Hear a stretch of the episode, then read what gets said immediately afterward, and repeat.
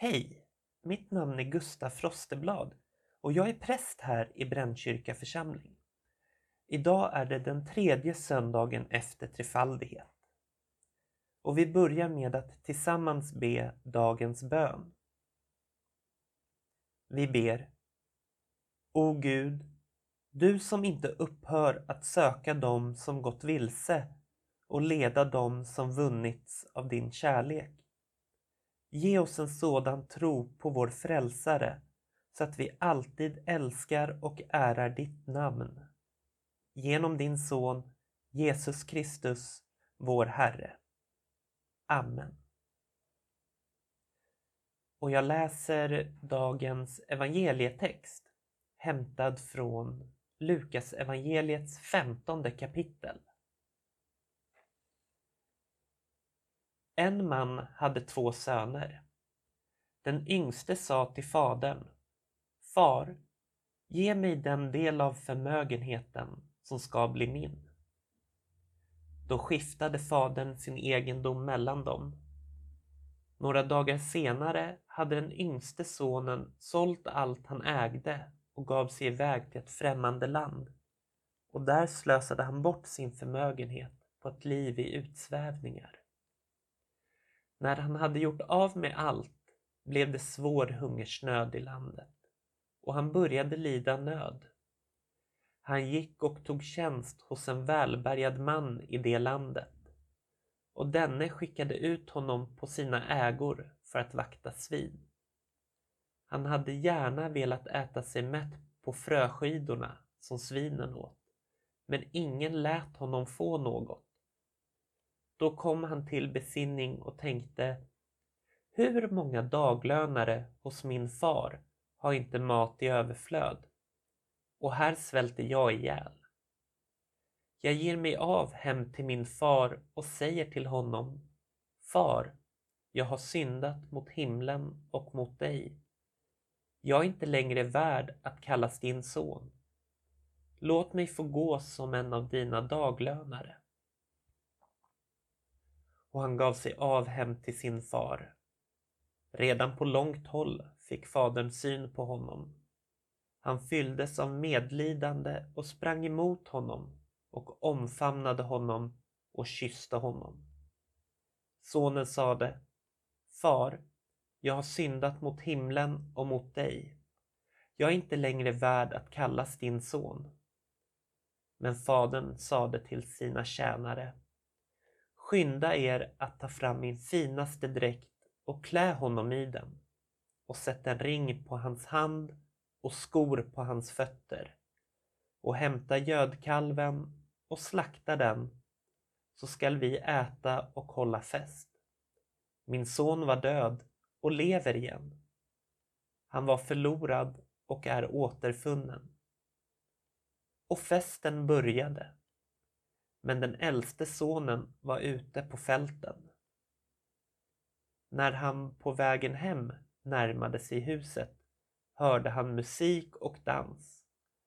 Han kallade på en av tjänarna och frågade vad som stod på. Tjänaren svarade Din bror har kommit hem och din far har låtit slakta gödkalven därför att han har fått tillbaka honom välbehållen. Då blev han arg och ville inte gå in. Fadern kom ut och försökte tala honom till rätta. Men han svarade Här har jag tjänat dig i alla dessa år och aldrig överträtt något av dina bud. Och mig har du aldrig ens gett en killing att festa på med mina vänner. Men när han kommer hem, din son som har levt upp din egendom tillsammans med horor. Då slaktar du gödkalven. Fadern sade till honom Mitt barn, du är alltid hos mig och allt mitt är ditt.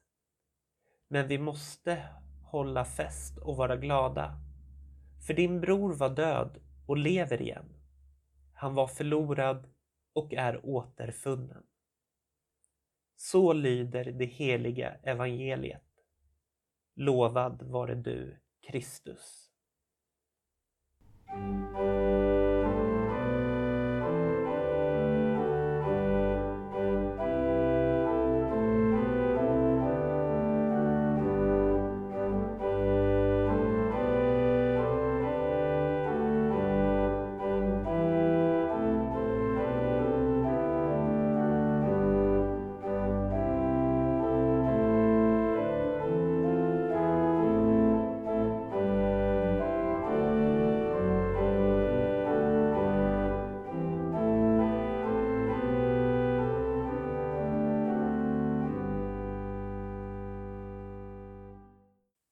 Den här texten är en liknelse. Jesus talar ofta i liknelser så att vi kan jämföra texten, jämföra berättelsen mot våra liv och försöka förstå lite lättare. Gud, det är Fadern i texten. Och vi människor, vi är ju barnen. Och det är väldigt lätt att tycka att här är Gud, här är Fadern väldigt orättvis. För det ena barnet ville få sina pengar och få smita iväg. Han flyttade till ett annat land och festade. Medan det andra barnet levde kvar hemma.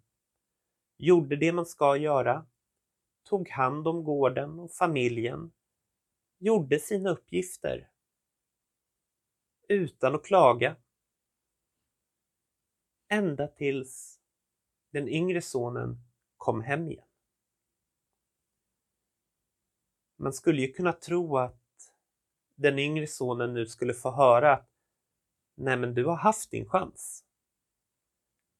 Du förtjänar inte att få bo inne i stora huset. Men istället så svaras det med att nu blir det kalas och fest. Jätteorättvist, stackars det äldre barnet. Gjort allting och sen inse att jag hade kunnat göra vad jag ville. Leva upp pengarna, flytta hem igen och då få kalas. Men det här är inte riktigt om det. Textens fokus ligger inte på det här barnet som gjort rätt hela tiden. För att det här barnet har alltid fått bo hemma. Har aldrig behövt vara orolig för att vara hungrig. Barnet har handlat rätt och behandlats bra. Och inte haft några större mödor på det sättet. Medan det yngre barnet ber nu om att få flytta hem. Och det här är faktiskt hur vi som kristna och hur Gud ska hantera och hanterar de som vill be om ursäkt och få komma tillbaka igen. Barnet sa Far, jag har syndat mot himlen och mot dig. Jag är inte längre värd att kallas din son. Men fadern valde ändå att nu sätter vi igång. Nu har vi fest. För mitt barn som var förlorat, som var försvunnet, har kommit till rätta igen. För så är Gud mot oss också, att Gud låter oss välja. Vi har ju våra bud som berättar hur vi ska leva och vara som kristna.